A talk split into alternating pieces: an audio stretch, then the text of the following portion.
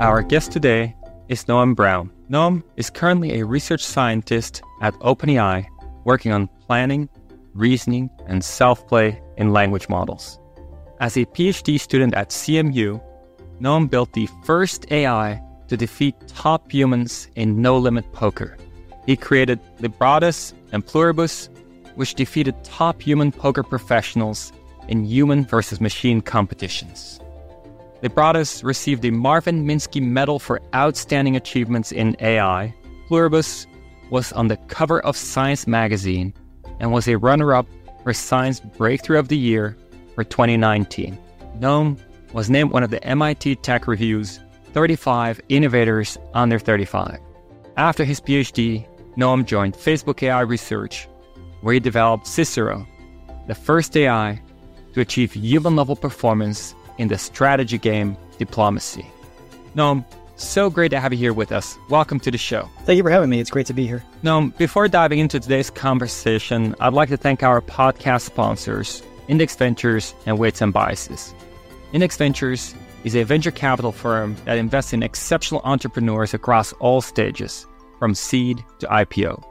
With offices in San Francisco, New York, and London, the firm backs founders across a variety of verticals, including AI, SaaS, fintech, security, gaming, and consumer.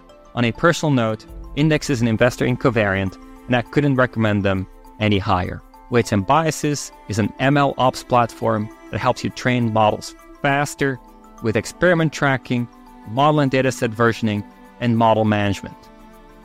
They're used by OpenAI, NVIDIA, and almost every lab releasing a large model. In fact, many, if not all of my students at Berkeley and colleagues at Covariant are big users of weights and biases. Now, Noam, in 1997, IBM's Deep Blue beat Garry Kasparov, the human world champion in chess. But it took until 2017, 20 years later, for a computer to beat the best human players at poker. And of course, that was the AI you built, Libratus, and then later Cicero. I want to dive into you about, you know, what made chess hard, but what made poker so much harder. But before we do that, why even care about games? Why should AI be playing games? Why should we as AI researchers care about AI that play games? It's a great question. You know, games have served as benchmarks and challenge problems for the field all the way back to the birth of AI. And I think there's a few good reasons for this. So, one is that it's really easy to create a benchmark that your technique is designed to address. So, you know, this is like the classic overfitting problem where like, you know, you develop this technique and it does really well at this this particular thing and so you create a benchmark that like, you know, shows how effective your technique is. But games existed before the field of AI came along. And so these are games that, you know, are played by humans, developed by humans.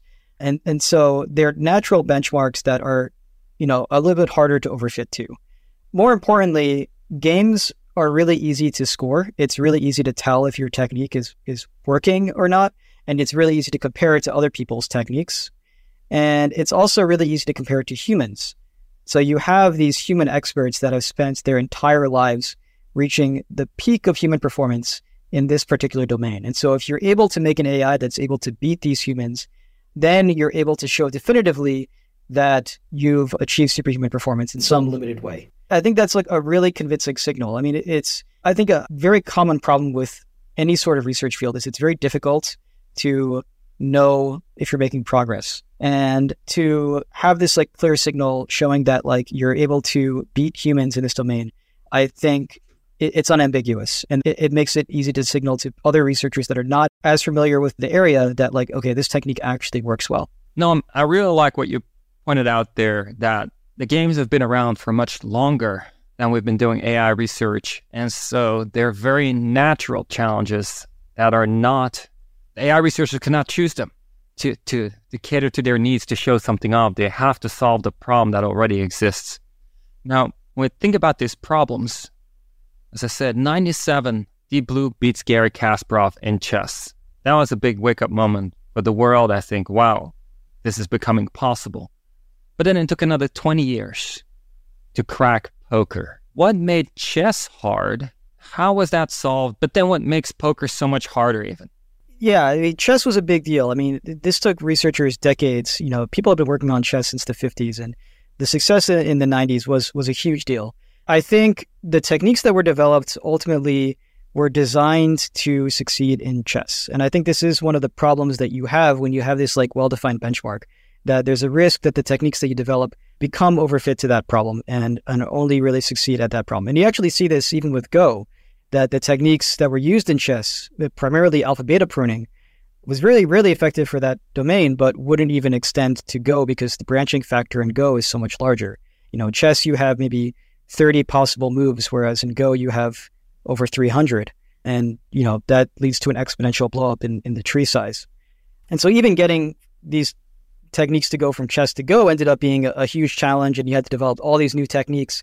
But then even those techniques wouldn't extend to poker. And uh, the fundamental problem with, with poker is that unlike chess and unlike Go, it's a game of imperfect information.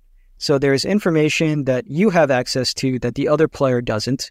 And there is information that the other player has access to that, that you don't know.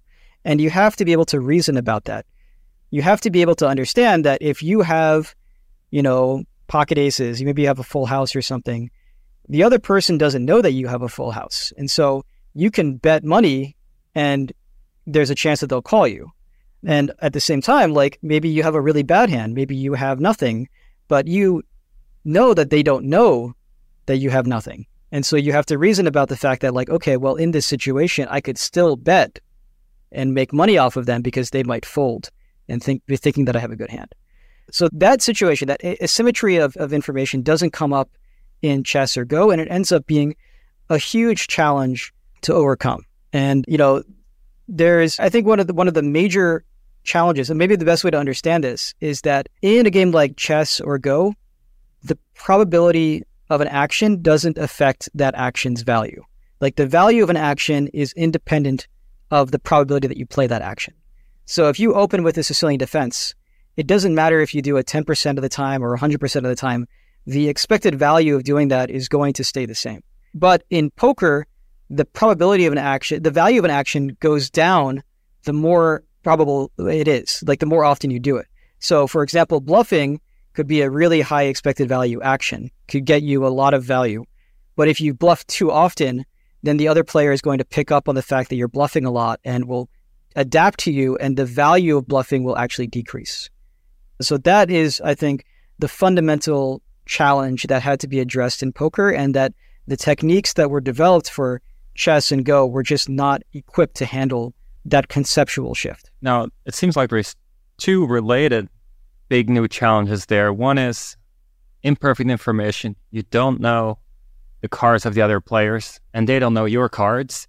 And then the fact that that implies you have to play this probabilistic strategy. You you should not play something deterministic because become too predictable, and they can exploit you, right? So when I think about the algorithms that we use in AI, the fact that you're forced to be probabilistic seems a big challenge because when I look at reinforcement learning algorithms, the standard reinforcement learning algorithms that learn from trial and error, robots learning to stand up or learn to play Go and so forth, they they all tend to naturally converge onto a specific strategy. They don't need to keep a spectrum of options alive at all times and keep playing them.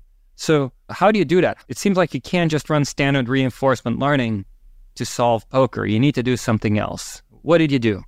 Yeah, there's there's two ways to get around this problem. So I, I would actually say that, that there there are two separate issues. Well, there are two main issues that come up with poker. One is this asymmetry of information, and the other is the fact that you need to play this mixed strategy. We say uh, you need to play this like probabilistic strategy where you're you're randomizing what you're doing, and those end up being related. Actually, they're kind of intertwined. Now, there's two ways to to address this problem. And you're right that like, you know, the standard reinforcement learning algorithms that are typically taught in like intro to reinforcement learning, they they tend to converge to a single action with the 100% probability. Like there's some well-defined optimal action and you converge to that and everything's great. But there's no single optimal action in poker as it's traditionally represented. So there's two ways to get around this. One is these regret minimization techniques um, or like self-play techniques that are specifically designed to converge to a mixed randomized strategy that is unexploitable. So I, I, should step back and say, like, what we're trying to compute in the first place is called a, a Nash equilibrium. So this is a strategy where even if your opponent knows what you're playing, you will not lose in the long run. Like, you know, I think maybe the, the simplest way to understand this is with rock, paper, scissors. So, rock, paper, scissors, it's a two player zero sum game. You can frame it as an imperfect information game because one way to think about, one way to, to you know, formalize rock, paper, scissors is I'm taking some action, either throwing rock, paper, or scissors.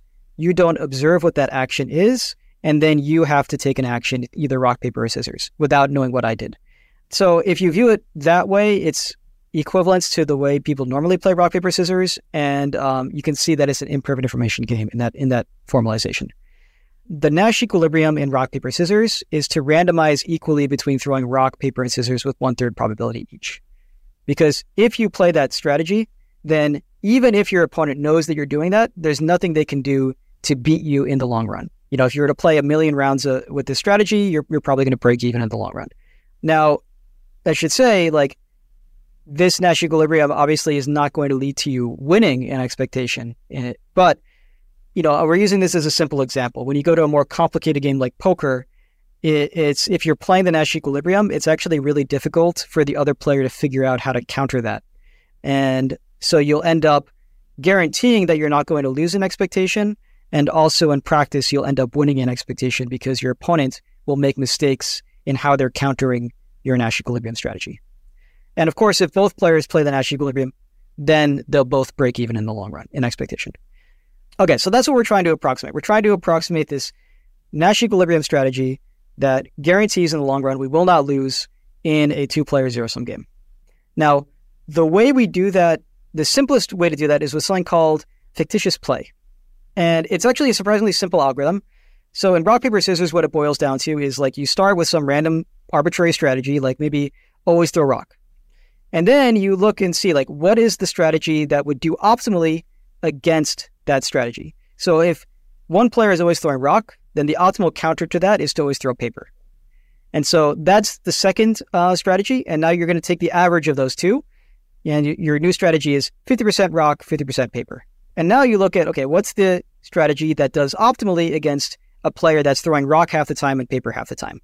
Well, the optimal action in response to that is to always throw paper. And so now you're going to update your strategy as like the average of always throwing paper, always throwing paper, and always throwing rock. So you're taking the average over, you know, all the different uh, strategies that you've played so far. So now you're throwing two thirds paper, one third rock. And now again, you look at what's what's the optimal response to that. Well, the optimal response to that is to throw scissors. And so now you're doing one quarter scissors, one half paper, one quarter rock. And if you keep iterating in this way, you will actually converge to one third rock, one third paper, one third scissors. You'll converge to the Nash equilibrium in the long run. Now, the, the way it does this, this is called fictitious play. It's very effective. It ends up being uh, kind of slow, especially in really large games like poker. And so we end up using more sophisticated versions of it. The one that we're we're using in Libratus and Pluribus is called counterfactual regret minimization. But in the long run, it will get you to the same endpoint through a similar process. This self play you know, having one agent play against the other and figuring out how to beat all the prior strategies. It will do something similar to that. It will just get there faster. This is really interesting, Noam. Now, for rock, paper, scissors, it's clear from your explanations, and probably many people knew ahead of time, equal probability on all three of them makes it impossible to beat you. Now, it sounds like you're saying poker has a similar thing. It's a bit more complex, but can you still analyze it when when your system is done learning? Can you look at it and say, for example, when Libratus or Cicero has pocket aces in, let's say, a heads up Texas Hold'em situation, can you inspect it and ask it what with a pocket aces, what's the probability of, let's say, raising or folding? I mean, does it even have a probability of possibly folding when it has pocket aces? Like, can you inspect that and, and get an intuition of what is the optimal way to play? Yeah, absolutely. And so, so what you'll end up with is, you know, you, you'll end up with a strategy that's like the average over everything you've done. And as you keep iterating, it will converge to the Nash equilibrium. And so you'll have this strategy and you can inspect and say, like, okay, well, you know, what should I do if I have pocket aces? Well, look at all the previous iterations that you've done. Look at all the all the times you've been in a situation where you had pocket aces, and what did you do in those prior strategies? And you know, interestingly, there there will be like some really, really tiny, vanishingly small probability that you will fold pocket aces because on the very first iteration, you know, the bot had no idea what it was doing, and so it would just play completely randomly. And so, um, so there was like one, one uh, a small probability that would fold pocket aces on that very first iteration. It quickly realizes that that's a a bad idea, and it will not do that in the future iterations. So now I, I should I should also caveat this by saying like, okay, you know, rock paper scissors is a really tiny game. You're going to encounter all the states that you could be in in a really tiny game every iteration. But when you're going to like a very large game like poker, you know, there's tens to the 161 different decision points that you could encounter in a game of heads up, no limit Texas Hold'em poker. You're not going to encounter all of those situations during self play when you're having these two bots play against each other. And so you need some way to generalize between similar situations. And the way you do that is there's actually a few ways you can do it. We, we didn't use neural nets in Libratus and Pluribus, but the best way to do it is actually with neural nets. And so you can, when you find yourself in a situation like maybe you have pocket aces and the board came out like five, eight, nine of hearts, and you're trying to decide what to do and you've never encountered that situation before, what you're going to do is, you know, leverage the fact that you've been in similar situations before. And so you can interpolate between those similar situations, understand, like, okay, well, you know, I was in this similar situation before, I was in this other similar situation before, this is what I did in those situations. And you can interpolate that to figure out what should you be doing in, in this particular situation. Now, neural nets can help you with that interpolation. I'm wondering when you talk about essentially playing the average of everything you've done in the past, that that's how you're going to get to the Nash equilibrium you actually have to keep all these past games around to go effectively look up what the average is? Or can you use a neural network to, in some sense, compress all the past games and automatically tell you in, in some summarization way, in this situation, this is what you did this fraction of the time? That, that's a great question. Yes. So yeah, essentially, yes, you can use a neural network to approximate that. And that's actually, so we have this paper called deep counterfactual regret minimization. This was the, the first regret minimization, like counterfactual regret minimization adaptation to deep neural nets. And the way we do it is we use two neural nets. One that is generalizing between similar situations, understanding, okay, on the current iteration, what should I be doing in these novel situations that I'm encountering based on what I've done in the past? And then also we have a second neural net that is approximating, okay, given what my strategy has been over all of these previous iterations, what is the average over all these different situations. Like trying to compress that average into a single neural net. So you don't have to like, you know, you find yourself in a novel situation, you don't have to go back through all the previous iterations and, and figure out what you did in those. You can just use the neural network that's approximating that average for you. We'll get to this later, but almost like large language models compress everything that's written on the internet, this neural net is compressing everything that's in your past gameplay and can re summarize it for you. Now, well, one thing I'm curious about, Noam, is when you think about the game of poker, you talk about this Nash equilibrium convergence. If we think about chess and Go, a big part of is search. You say, in the current situation, what can I do? What can my opponent then do? And you try to figure out what's the possible sequence of things that could happen. And from that, decide your current move by anticipating future, the possible futures, and then choosing the direction that gives you the best possible futures. In poker, does that play a role too? Absolutely. And I think a lot of people found this find this surprising. And in fact, I, I found it surprising when I first started studying poker and understanding how the game really works at a high level to do research on it. Being able to plan ahead in poker is actually a, is, is a critical part to success. And it's a bit counterintuitive because, you know, it's a bit there's like this question of what does it mean to plan ahead in poker? Like in chess, it's very clear. You know, you say, okay, if I move my bishop to this square, and then you know my opponent is probably going to do this, and then you can see what the board is going to look like after those sequence of actions, and and you can understand whether that's a good board state for you or a bad board state. But what does it mean to plan ahead in poker if you don't even know what your opponent is going to do next because you don't know what their cards are? So I I want to get to that. I, I guess I should take a step back and I want to emphasize that search is extremely important for being successful in, in these games. And it's not just true for poker, it's actually been extremely true for chess and Go as well. I think it's something that has been underestimated in the AI community for a long time. And but what I mean by search is this leveraging extra computation at test time. Like when you're actually playing the game, instead of just acting instantly, you try to scale the amount of computation that you're doing in the moment in order to achieve better performance. That's what I mean by search or planning. And, you know, if you look at Go, I think this is actually um, Go, you can see the results quite clearly. There was this paper that came out on AlphaGo Zero. So this DeepMind created AlphaGo, which beat Lee Sedol. This was a landmark achievement that happened in 2016. And they follow this up with like an even stronger version of AlphaGo called AlphaGo Zero, which learned to play the game completely from scratch without any human data. And so they showed, you know, this the full version of AlphaGo Zero with this uh, the search algorithm that they're using called Monte Carlo tree search that achieves an ELO rating of about 5,000. Now, expert human players are around 3,600 ELO. So to achieve 5,000 ELO is way, way beyond what any human could possibly achieve. I mean, we're, we're talking, to, to give some context, I think like an ELO gap of 100 points, like if you're 100 ELO points above somebody else, then that means that you're, you're expected to win two thirds of the time. So to be 1,400 ELO points above another player means that you're just like always going to win. But if you take out the Monte Carlo tree search at test time, that is the, the search that it's doing at test time when it's actually playing the game, and instead just have it act according to its raw neural network, raw policy network, the ELO rating drops to around 3,000. And so you need to have this planning process. You need to have this tree search process in order to achieve superhuman performance in Go. And even today, nobody has made a superhuman Go bot that doesn't use some kind of search even a test time. Forget about training time. Even just just at test time, you need some kind of search to achieve superhuman performance in Go.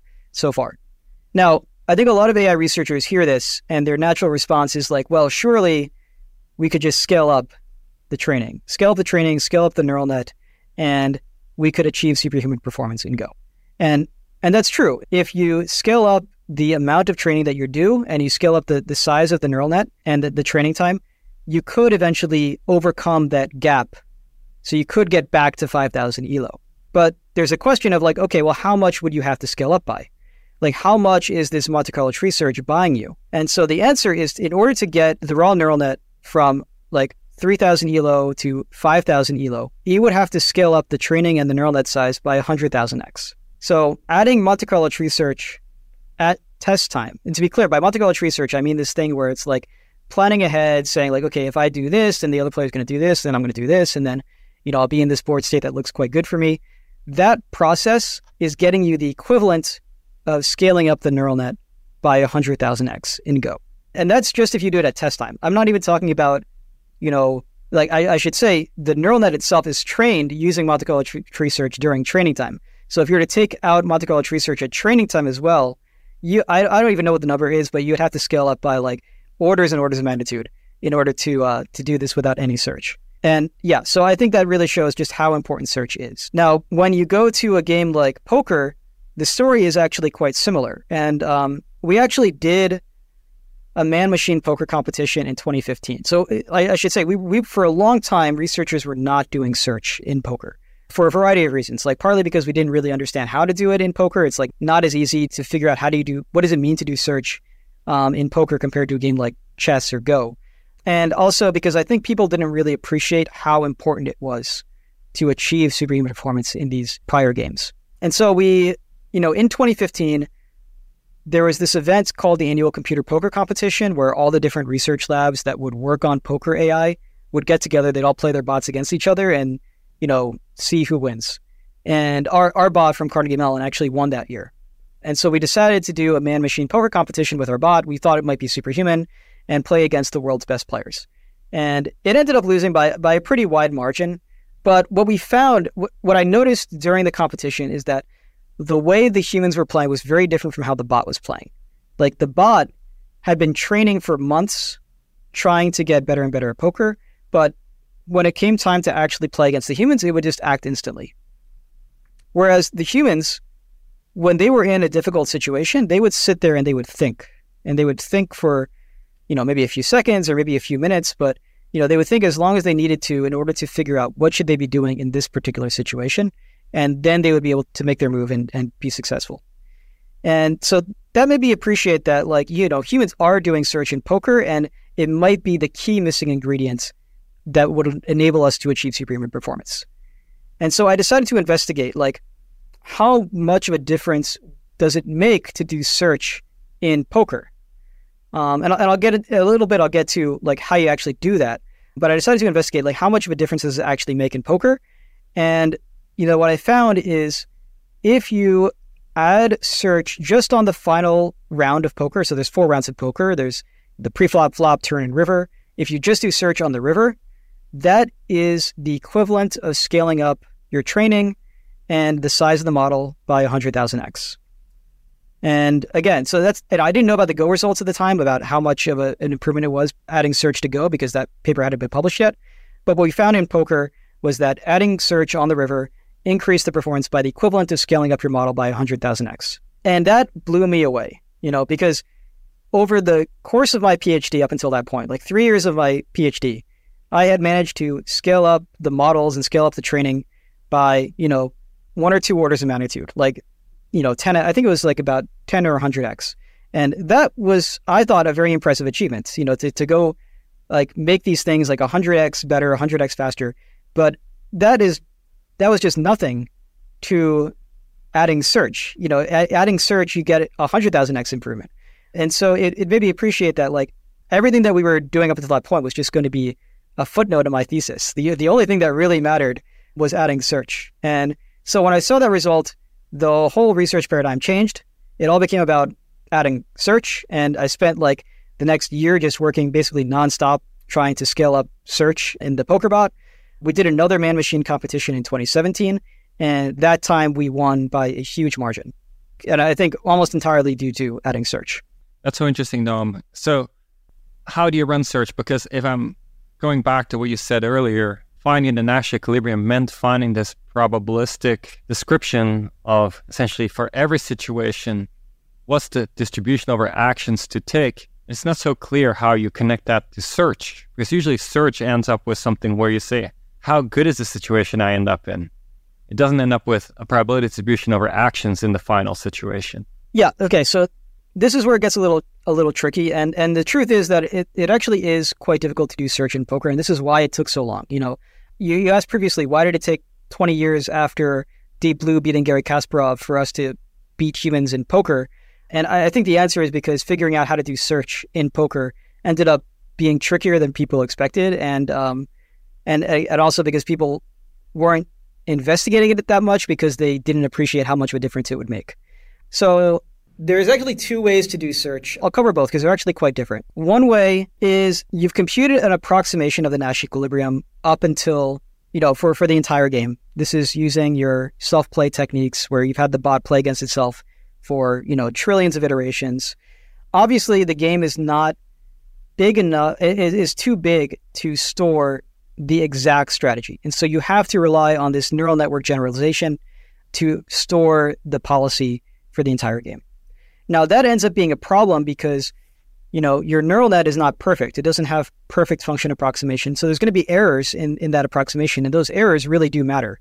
And so what you can do is when you get to the later parts of the game, you can say, okay, let me assume that everybody's been playing the Nash equilibrium up until now.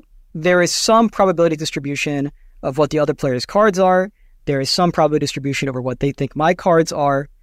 That defines its own subgame at this point, right? Like you can imagine this like subgame where my distribution of hands is no longer uniform. Like in poker, it usually starts out as uniform, but it doesn't have to be uniform. And so you can imagine this like, you know, mini poker game where now it's no longer uniform. It's like whatever the distribution is if we had both played according to the Nash equilibrium up until now. And now we're just going to now now we've like defined this self-contained subgame. We can solve this at test time.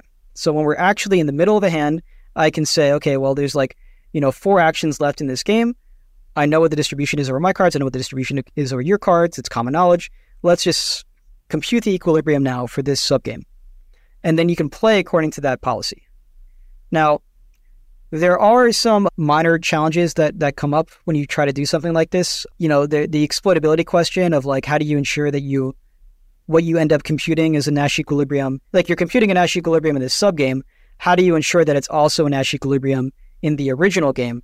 Um, it turns out if you add entropy regularization, that's the easiest way to address this problem. So you're kind of biasing the equilibrium solution to being close to uniform. Um, if you if you add a little bit of that, then you then you can actually ensure that this will be a sound strategy that you can play in, in the full game.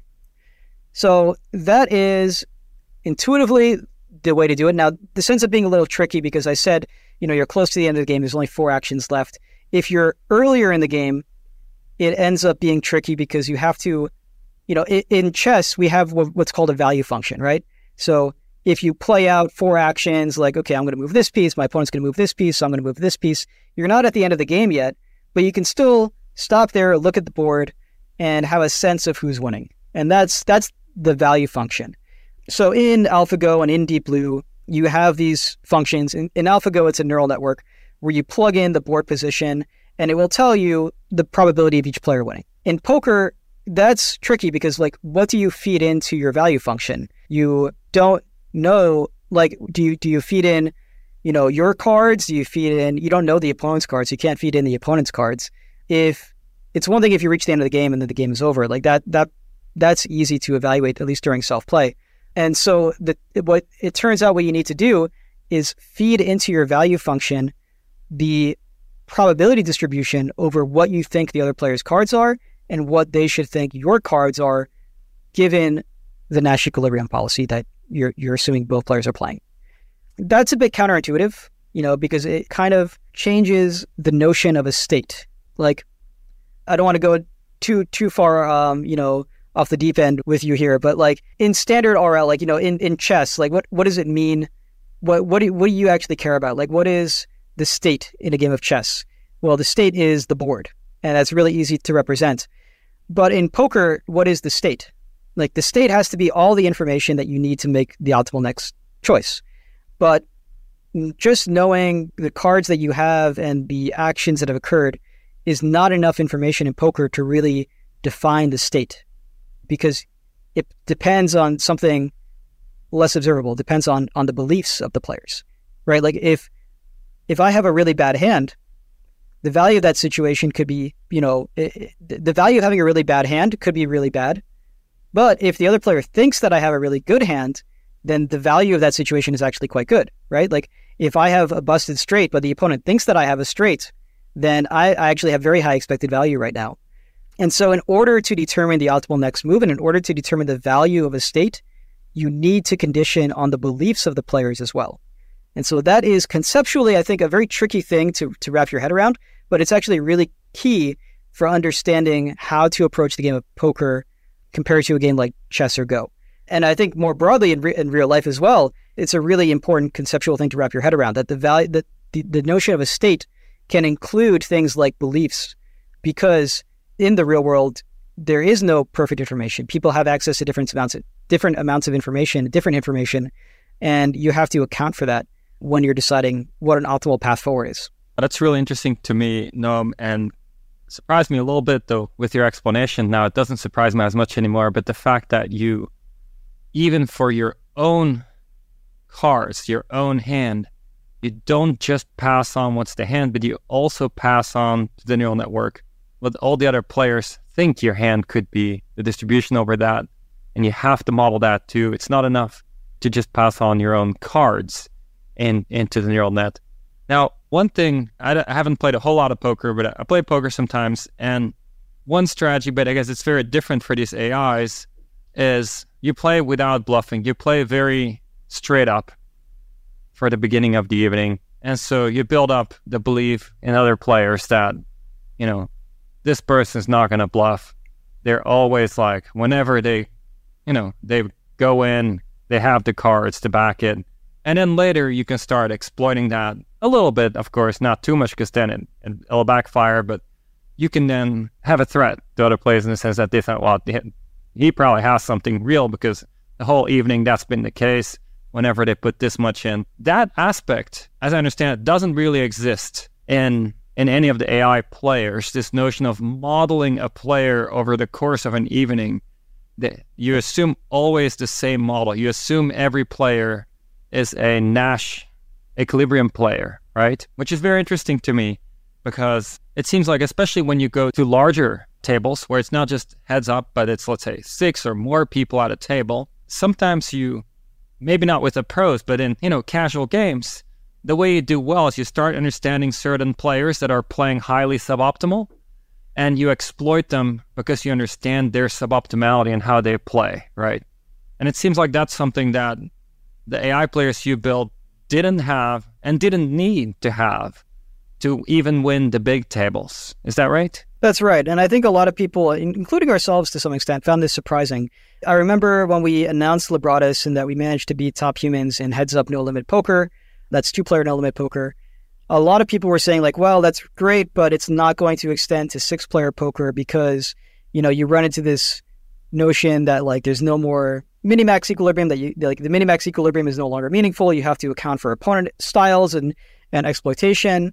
And it, it turned out the answer was that you can take the same techniques, you have to scale them, you have to figure out how to do, you know, clever things to account for like the much larger game. Like six player poker is obviously a much larger game than two player poker because there's like this exponential blow up in the, the sequences of actions that can occur.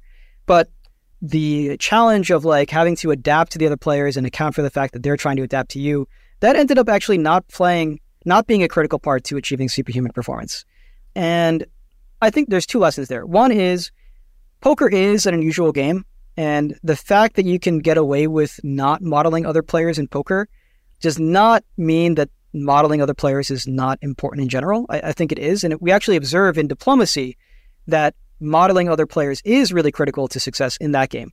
So I, I think partly it's just a quirk of poker that you don't need to worry about this opponent modeling aspect in order to do well in six player poker. The other thing is that these regret minimization techniques, you know, this I mentioned, I described earlier this fictitious play algorithm and like the techniques that we're using are called more broadly regret minimization techniques that converge to I mentioned I said they converge to a Nash equilibrium. That's really only true in two player poker. That it's only guaranteed to converge to a Nash equilibrium in two player poker. In outside of two player zero sum games, it converges to this equilibrium concept that I won't really go into. It's called coarse correlated equilibrium, but it ends up not being that that meaningful. But it, it turns out that that's a theoretical guarantee, and in practice, it ends up doing quite well regardless. And that I think is a general truth that even though these techniques are only guaranteed to really do it, you know, give you guarantees of not losing expectation when you're playing a two-player zero-sum game, in practice they do quite well even outside of that paradigm and more broadly. Now, I do want to emphasize though, I think opponent modeling and player modeling more broadly is actually really important. In general, it was not necessary in poker in order to achieve superhuman performance. I certainly think that you could do a lot better if you were to model the other player. It's just that the the techniques that we had weren't really that strong to do it and it wasn't necessary. But it did end up being necessary in diplomacy. And so we developed techniques to do opponent modeling in diplomacy. And I actually think that those techniques would carry over quite well to poker. So, you know, I think it would be interesting to try that and actually try to, to do that in poker now. And, you know, it's just, there, there's been higher priority items to focus on, especially with the emergence of large language models and a lot of interesting research to do there. Um, it's not something that I've, I've been working on, but I, I do think it would be interesting to see, like, you know, how strong can you make a poker bot now that adapts to other players and accounts for their suboptimal play. I think you could actually make a really strong poker bot that would exploit weak players. I'd love to switch to diplomacy and large language models soon, Noam, but I have a couple more questions about poker I want to ask you.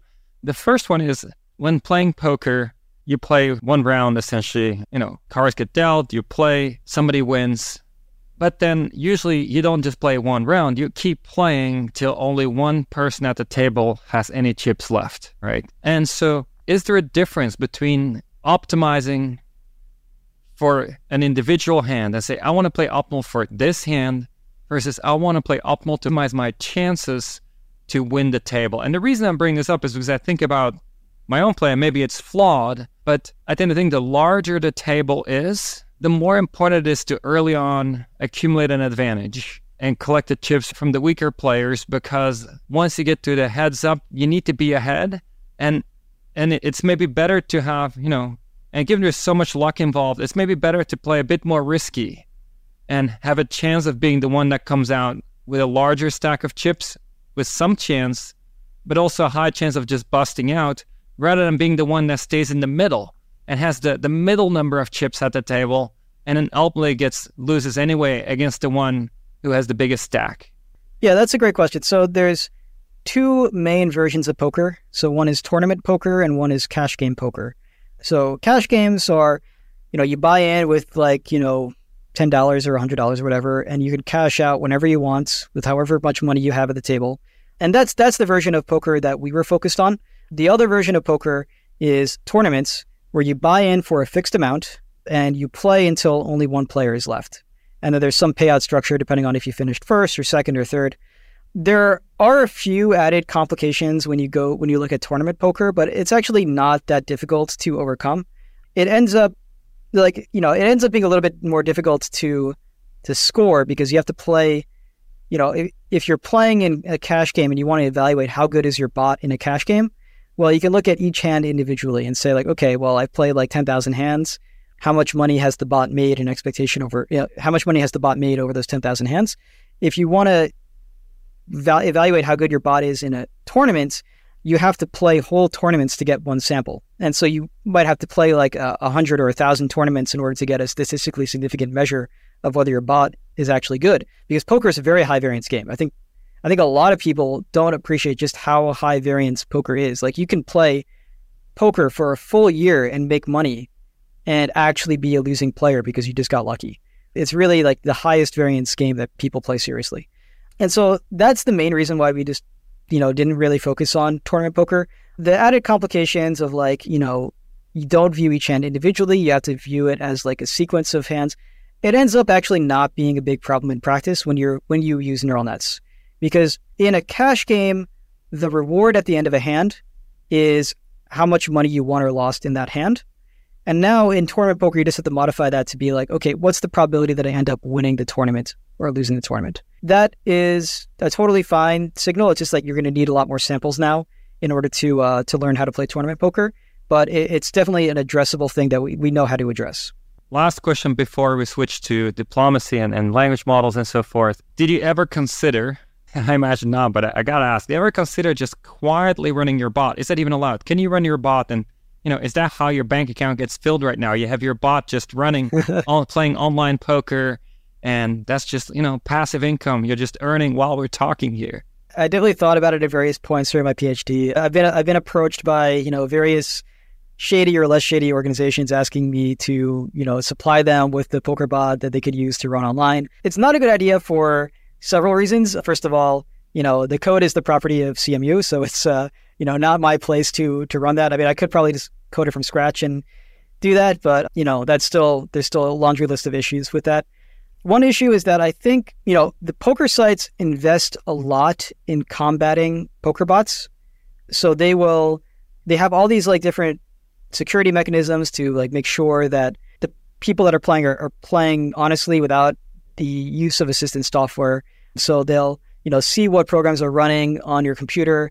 They'll also like look and see like uh, is the person playing in a style that's very similar to how a bot would play. You know, because like you can compute these bots. It's kind of like we we observe this a lot with AI that you can train these systems totally independently and they'll end up converging to similar things. And so you can compare like, okay, how does if this person is playing in a way that's very similar to how the poker bots AI says that AI would play, then you can like flag that as questionable, and you can like you know what they'll ask you to do, and that's this this happens sometimes, and so they'll ask the person, "We want you to prove that you are able to play poker this well with a camera in your room now. So we want you to record yourself playing poker with a camera, and we want to make sure that you know there's no other AI assistant software helping you out while you're playing. If it's a really serious case, they'll actually insist you know, they'll freeze your account and say, in order to unfreeze it, you have to come to our office and play poker here to prove that you are as good as, as we're observing. Oh wow. Um, yeah, there's there's like other you know red flags that they can observe. So, for example, if somebody's like repeatedly withdrawing money from their account, then that's a sign that they might be running you know a bot because poker players don't usually withdraw money from their accounts. They usually just like leave it in there until they lose it all. And so if somebody is like, you know, constantly withdrawing money, trying to keep their their bank account minimal, because they're afraid that they might get flagged as a bot and have their account frozen. Then that's that's a sign that they, you know, might be suspicious. So th- there's a lot of risk with running this kind of operation. The other thing is that it's actually pretty difficult to be profitable playing poker these days. People have gotten so good at poker, and a lot of the weaker players have dropped out of the game because the field has gotten so strong that the margins have gotten a lot smaller. And so I think there's not as much money in online professional poker as there used to be. And the other thing is, you know, just from a career standpoint, you know, I, I decided that that's just not what I want to do with my life. I think we're in a, a really special time that, you know, AI research is the, you know, I couldn't imagine doing anything else. I really hit the jackpot with my career. I love what I do. I want to keep doing research. And, and fortunately, you know, it actually ends up paying pretty well. So I don't think that it would actually be a more profitable thing to, you know, just leave all that behind and try to run poker bots as a full time business. So I have no interest in running poker bots online. Uh, never got into that, and um, yeah, I don't see that changing. That's so interesting. Thanks for sharing. Uh, all the, I mean, all the non AI aspects are very interesting to me too. All all the security measures they're taking. Now, switching gears from poker, you then moved on to working on AI for the game of diplomacy. Probably not as well known a game for everybody. So maybe you can explain what is diplomacy? Well, from there, what were the challenges and what did you achieve? Yeah, after Pluribus, so we announced Pluribus in 2019, so that was a six player poker bot.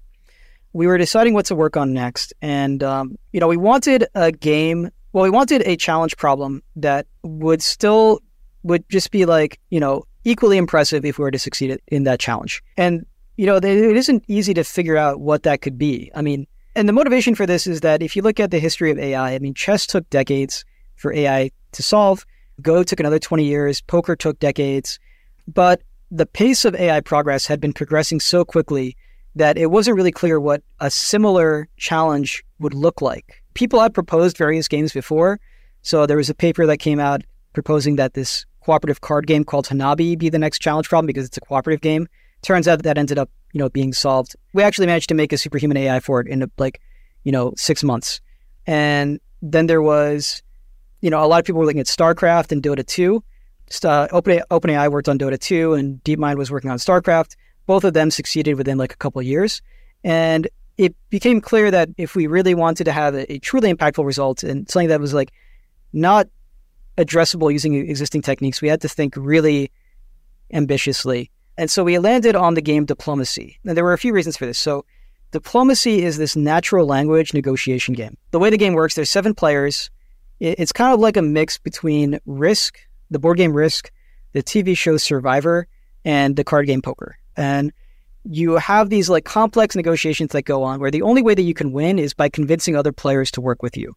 So most of the game actually takes place in some back room where you're talking one on one with this other person, trying to convince them to work with you. And so, like, every turn consists of 15 minutes of these, like, one on one negotiations happening in private between all the players. And then after that negotiation period, everybody will write down what their moves are and execute them simultaneously. So, you know, you promise people that you'll do something, and then when you actually write down your moves, there's like this big question mark of if you're actually going to follow through on that. Now, the way the game works, it, it takes place at the onset of World War One. So you play as one of the seven great powers of Europe England, France, Germany, Austria Hungary, Turkey, Russia, and Italy. And the way you win is by controlling a majority of the board. Now, in practice, that rarely happens because if somebody actually ends up gaining, like, well, coming close to half the board, controlling half the board, then the other players will realize what's going on, team up with each other, and stop that from happening. But in practice, you, you get a score that's proportional to how much of the board you end up controlling at the end. And the only way that you can win is really by working with other players. And so we thought that this would be a really interesting game to look at because so much of the gameplay is happening in natural language negotiations between these players. And on top of that, the conversations are not public. Like these are not happening at the game board. These are actually happening in private between these players. And so you have to reason about what are these conversations that the other players are having behind my back? Are they conspiring against me without me knowing? And then also like the moves are happening simultaneously. So you have this imperfect information aspect in the moves. And then also a big part of the game is the human nature to it. You know, the fact that humans are not perfectly rational and you're playing with somebody that has these very, very human emotions that if you backstab them and betray them, they're going to get really angry at you and spend the whole game trying to get back at you. Like that's not something that a bot necessarily would do, but it's something that you, the bot has to account for if it's playing with a human. And so all these like human modeling aspects come into play when we didn't really see that being necessary in poker. And so for all these reasons, we thought, you know, if you can make an AI that could actually play diplomacy and beat humans at it, then that would be a really surprising and, a, and, and cool achievement, and we would learn important lessons along the way. So that's why we, we chose diplomacy. And it also felt like a good time because, you know, in 2019, you had GPT-2 come out. It, there was a lot of progress with language models being made. And, and we felt like, whereas before diplomacy was like viewed as this impossible grand challenge, it was suddenly more achievable. I mean, people had been working on AI for diplomacy for a long time. It was proposed as a as a benchmark all the way back in the 80s, actually. But the thought that you could play the full game of diplomacy in natural language was just like you know outrageous. And we felt like in 2019, we thought it would be very difficult, really surprising if we succeeded, but it wasn't out of the realm of possibility anymore. So that's that's why we chose diplomacy. Fascinating game, and actually, personally, I, I've never played that game, but I remember as a kid 10 years old, browsing through possible board games to purchase and diplomacy. I remember reading the rules and descriptions and being like, that sounds like an amazing game, but this is before video games. You had to play it as a board game. And yeah, I was like, I don't know if I can ever find seven people to play this game because it's a very a game that plays for a long time, right? You can play for hours and hours. And my parents were like, "Yeah, we're not we're not playing this game." But I'm, I'm glad now this this game is is uh, in, in my life in some sense finally. Yeah, I mean it's it's definitely like it's a game that usually takes about six hours to play, and you know because of that, people get really invested in it. You can be allied with somebody for four hours, working really well with them, and then all of a sudden they they backstab you on the and and completely ruin your chances of winning. And you know that that really hurts at, at an emotional level. So people take it very personally, and so it's it's not an easy game to play. A lot of people really dislike it for this reason, but it is a unique game in that respect. I would describe it as a game that is as close to real life as you can get. Now, what did you do to crack it? Yeah, so there, we decided to start with a, a simplified version of diplomacy where there was no natural language communication, just focused on on the moves in the game, and that ended up being a surprisingly difficult challenge on its own because, again, in poker, you just compute the Nash equilibrium or approximate it, and you you end up achieving superhuman performance. We actually found in diplomacy that ends up not being true. If you just train a bot completely from scratch with no human data in diplomacy, you will not achieve superhuman performance. And that actually surprised a lot of reinforcement learning researchers. There, I, I think there was this notion that because this paradigm had worked so well for chess and Go and poker, that it could work for any game. But that that's actually not the case. And you know, intuitively, the reason for this is because the bot ends up getting really good at playing with other copies of itself, but not understanding how to play with humans. It's like it's as if you had trained a bot. You know, imagine um, you train a bot completely from scratch to navigate traffic in the U.S. Uh, without any human data, and it might learn to drive on the left side of the road. That's a totally reasonable equilibrium for it to arrive at. If all the other drivers are also driving on the left side of the road, then it works out fine. But if you then stick it in a situation with real human drivers in the US, it's going to crash and it's going to do terribly. And similarly, you know, you can imagine in a negotiation game, if you were to train a bot completely from scratch without any exposure to English, it will learn to communicate. It could learn to communicate, but it would learn to communicate in some gibberish robot language that isn't how humans communicate. And so when you stick it in a game with a bunch of English speakers, it's not going to do well. So I think this is actually one of the most important takeaways from the diplomacy work that in order to do well in these not two player zero sum games, in order to do well in games that involve cooperation, you have to have human data uh, if the game is sufficiently complicated. And that that's actually like I, I think it was not the majority opinion in the multi agent AI space for a long time. I still don't know if it is, but it's something that I feel very strongly is the case that if you want to achieve cooperation with humans, then you need to use human data if the domain is sufficiently complicated. And so that that's I think one of the major takeaways. And the way we accomplish this in diplomacy is by leveraging human data. So we found that if you bring we found this giant data set from a website called webdiplomacy.net where they've recorded all the games that people have played on the site for the past 20 years. So we trained a model on that data to imitate how humans play and then we combine that with self-play. So basically this is like still ignoring the language aspect of the game. Just just looking at moves in the game. We're trying to play this version of the game where players don't communicate in natural language. We still want to do well. What you could do is like take these games, do supervised learning on it. So try to create this like model of how a human would play diplomacy and then stick our bot in a game with six of these, you know, quasi human players and try to figure out how to beat them. So essentially, you train a best response to the human supervised learning models. This ends up not doing very well because you end up overfitting.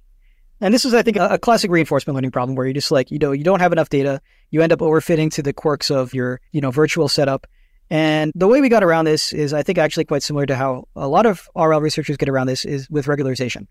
So we found that if we add search and improve, like we kind of have the other players, like we have this model of the human players that's trained through supervised learning on human data, but then we also add search to it so that it can adapt to our strategy.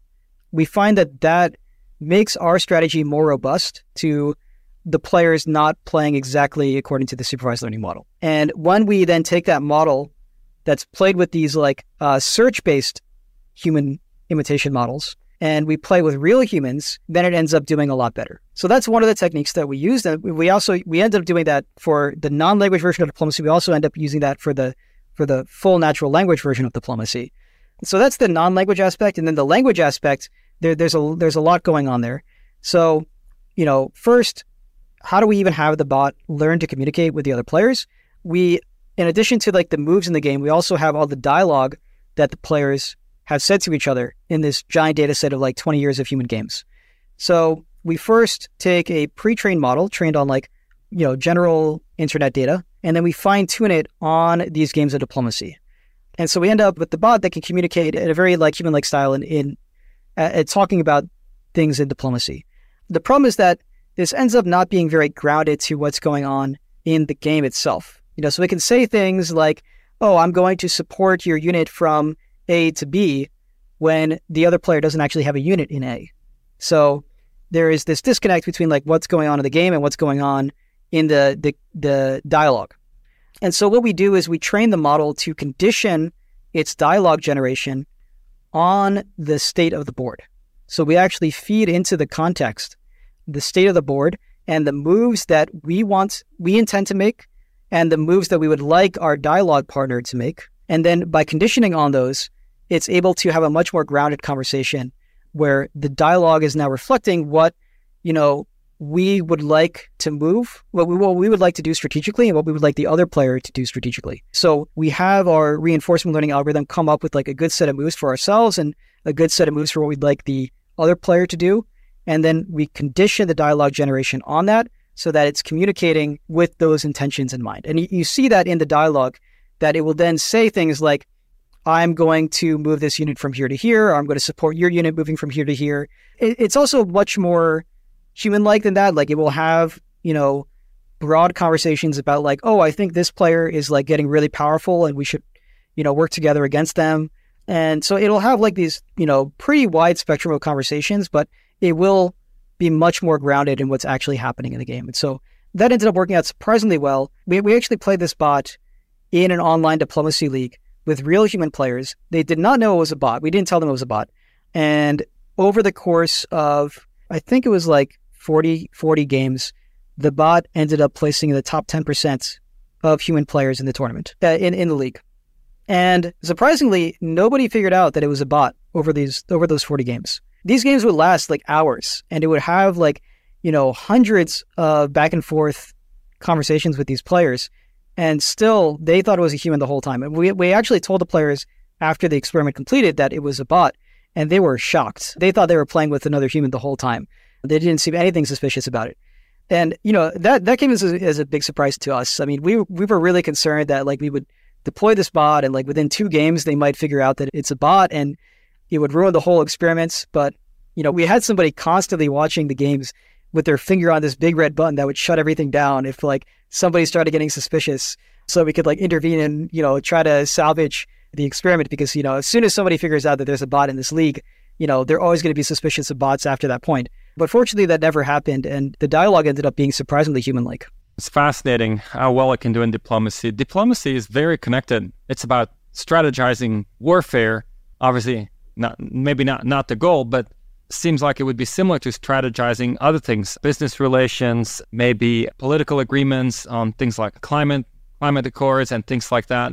Have you given it any thought how what you built for diplomacy could maybe play a role in this real world negotiations and strategy developments? Yeah, I, I think what's really cool about the game of diplomacy is that it's the most human like game out there. I mean, I think you're communicating in natural language with real human players. You have to account for the fact that these are players that play emotionally, that they're not playing perfectly rationally like machines. And all those things end up forcing you to um, develop new techniques that that do end up having applications to the real world. So I do think that techniques are really important for extending these AI techniques to the real world. I mean, that's that's been that's always been the promise of AI, right? Especially when it comes to games. Like we we justify the AI research on games by saying that eventually these techniques will be applicable to the real world and that they'll have real world impact. I think what's really exciting is that we're finally starting to see that that promise be fulfilled. And yeah, I do think that the techniques that we've used in diplomacy and the techniques that have also been used in poker to, to some extent will have real implications for the real world. Now, going right now to real world negotiations, I, I, think it's hard. I think it depends on the domain. If you start looking at like international relations, like these kinds of negotiations, there's a lot of nuance and th- there's a lot that you have to understand about the world in order to contribute to those negotiations. In a game like diplomacy, it's relatively easy because everything you need to know about is on this board. Like there's a lot of personality stuff that you have to account for, which like, you know, that's not easy, but we we can do it. But as far as like, you know, what you're negotiating over, that's all on the board in this self-contained game. When you start going to like business negotiations or like international negotiations, you have to understand things about like business models, things about like, you know, the history of various countries. There's a lot more going on.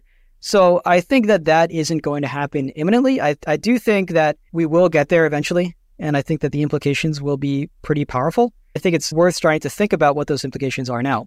I think the more likely path is that we'll see simpler negotiations being handled by AI in the near future. And then the level of complexity will grow over time. And there's certainly like certain kinds of negotiations where I think you could see AIs playing a role in the near future. Um, I think negotiations over over prices, for example, will probably be handled by by an AI uh, in the not too distant future. I think.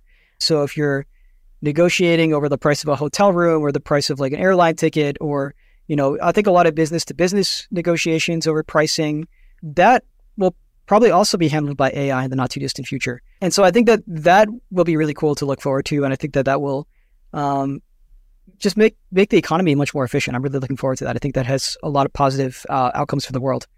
And then I think that the level of complexity will grow over time.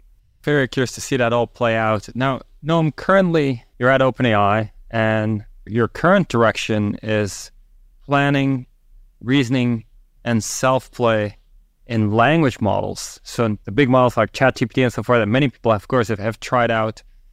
These kind of models apparently are going to have similar intelligence to them as what you put into the poker and diplomacy bots. Can you say more? What are the opportunities here and what are the challenges? I think there's a lot of interesting research left to be done in language models. I think one of the things that I've taken away from the game space is the power and how effective it is to do planning in these games. So I mentioned, you know, in Go, if you add planning, it increases. It's like the equivalent of increasing your model and training by hundred thousand x. And the same thing is true in poker. If you add search in poker, it's the equivalent of increasing the model size and training by 100,000x. And I think you can do something similar in language models. It's not really clear how you do it yet, but I, I think that there is a, an opportunity there. And I think this is really important because, you know, if you look at the cost of how of you know how much it costs to train these language models today, it's really expensive. And we're going to see it scale up. I'm sure the models are going to get bigger and bigger and trained for longer, but you're not going to be able to scale them up by 100,000x, at least for the foreseeable future.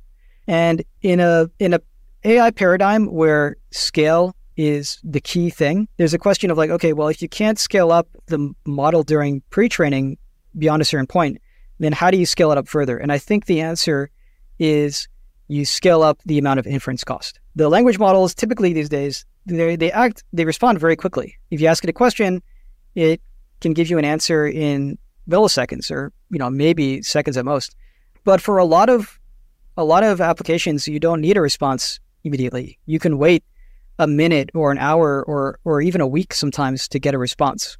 You know, you can think of like uh, if you ask the model to write a contract for you, a legal, a legal contract. You don't need that in five seconds. You, you can wait like a minute for a really high quality answer. And, you know, thinking like if you wanted to write a novel, that could take a full week. But I, I think if it's, and obviously the inference cost would be a lot higher in that case. But if it's something like writing the next Harry Potter, then that seems totally worth it to spend, you know, a thousand times the inference cost or to, to find a new life saving drug or to prove the Riemann hypothesis or, or any of these things. There's a lot of applications where it would be worth it to spend orders of magnitude more on inference in order to achieve the equivalent output that you would get from a, a, a, model that's orders of magnitude bigger. And so I think those are the questions that I'm, I'm interested in investigating and researching going forward. Very exciting. Now, one could also argue that in principle, the training time is a one time cost and inference has to happen for everybody. But maybe it's okay. Maybe it runs on your phone. You already own the phone, so you're not really paying much inference cost compared to doing, you know, cloud API calls to, to something. But it does seem like there it might depend on somehow on how often you train versus how often you run inference. And right now, inference is run much more often, right? Yeah, I think it I think it absolutely depends on the domain. I mean, there's some domains where, you know, you you want to pay almost all of the cost up front and then have like minimal inference cost. And I think, you know, a lot of, uh, you know, if you're doing web search, I think that's that's a, a classic example where you're going to get tons of queries and you want responses as soon as possible. But there are other domains where, you know, it's okay if you only run it a few times. And I think actually, like, you know, Go is a good example of this, where it's okay if the model takes like, you know, 30 seconds to think about what its next move is going to be and, you know, in theory, you could move that all to pre training, but then your pre training is going to cost 100,000 times more. And so you'd much rather shift a lot of that burden to test time, beat the world champion once, and, you know, that's, that's fine. Like I said, if you're developing a life saving drug, you probably don't need to develop like a hundred million life saving drugs. You know, if you can just generate five, um, I think that would be a huge deal. And writing a prize winning novel. You might not need 100 million of those, but um, if you could just generate a few, then that would be a big deal. And so a lot of these, there's, there's a lot of applications where if it's a cost, if it's a trade off between scaling pre training by 100,000x or scaling inference by 100,000x, it would be worth it to scale the inference by 100,000x instead. I love these examples. One one thing that's on, on my mind related to this is video prediction, because you're saying write, writing a novel. Once you write the novel, maybe it can be turned into uh, a full movie, right? Right now in video prediction, there's not a whole lot of time spent at inference either. So it seems like maybe the same thing could be true there, moving more compute into the inference cycles. Yeah, I, I think that's absolutely right. I don't I don't think this is limited to any particular domain. I think that it really is something that could be applied more broadly. Yeah, I think that that's that's another good example. I mean, I, I think that the, really the question comes down to the domain. Like, are there domains where you are willing to pay a much higher inference cost compared to uh, the training cost? Now, I should say this: there's a lot of challenges that come along with this. I mean, in games, it's like relatively straightforward. You know, there's certainly questions around how do you do search in a game like poker. One of the nice things about a game is that you have a well-defined ground truth reward at the end of a trajectory. So if you play chess, you can do self play. Eventually, you'll reach the end of the game and you'll know who's won and who's lost. In things like, you know, language, it's much more difficult to say, like, okay, well, you know, there's like these different paths that I can go down and like which one is better than the other. That depends on how good your, you know, how good your reward model is or if you have like good human feedback.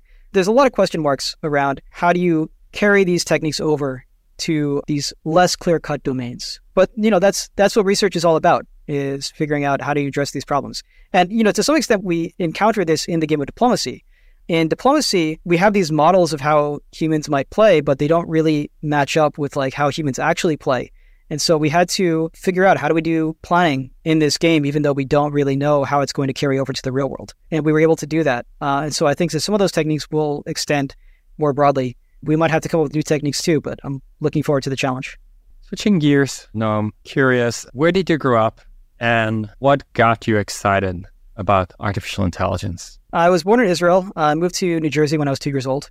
Uh, grew up there, and I'd actually always been interested in artificial intelligence from a from an early age. I started trying programming when I was uh, ten years old. Just you know a little bit on, not not too seriously. I just like found a somebody gave me a textbook on programming, and I tried to implement like a few small games myself. When I was in high school, I took a computer science class, and one of the tasks was to generate uh, was to program this game called I think it was called Gomoku or something, where it's like you have to get five in a row. It's kind of like tic tac toe, but you have to get five in a row instead of three in a row. And there was no AI component to that project, but I was really interested in like, could you make a, a computer player, like an AI for this game? And so just like kind of on my own, I, I started doing that, and I, I, I thought it was really interesting. And you know, I, I ended up not going down. I, I, majored in computer science, but I decided not to pursue AI at the time, in part because you know this was back in like 2009, 2010. AI was was not a very hot thing back then. I remember talking to various professors about like what should I be doing with my career, and back then they were saying like don't go into AI. AI is a dead field. Nothing's happening, and like all the techniques haven't worked out. I ended up actually going into finance, so I, I worked in algorithmic trading for a couple of years it was really fun, but I didn't find it particularly rewarding. Um, it's not what I wanted to do with my life. And uh, it became clear to me within a couple of years after undergrad that what I really wanted to do with my life was research. Now, I didn't have any research experience in undergrad. And so obviously getting into a, a, a competitive PhD program without any research experiences not the easiest thing to do. So I went to the Federal Reserve for two years and worked as a research assistant, actually researching um, algorithmic trading in financial markets. And my plan was to do a PhD in economics. But while I was there, I realized what I really enjoyed doing was was building things. Um, I really enjoyed a lot of the um, you know computer science and statistics work, and, and I thought like a PhD in economics it would would be cool. But what I really want to do is a PhD in uh, in computer science focused on artificial intelligence and, and computational game theory. And you know, again, this was still in 2012. AI hadn't really taken off at that point, but regardless, I, I, felt like this is what I want to do with my life. And I started the PhD in 2012. I actually started a master's first and, and then continued to the PhD. And conveniently, there was a professor that was looking for somebody to do research on AI for poker. And it felt like the perfect intersection of like all the things that I was interested in. I mean, I was interested in AI, I was interested in game theory. I had played poker in, in college and always enjoyed the game as you know, kind of like the strategic aspects of the game. And so, actually, even when I was in college, I decided as a side project to try to make an AI for poker.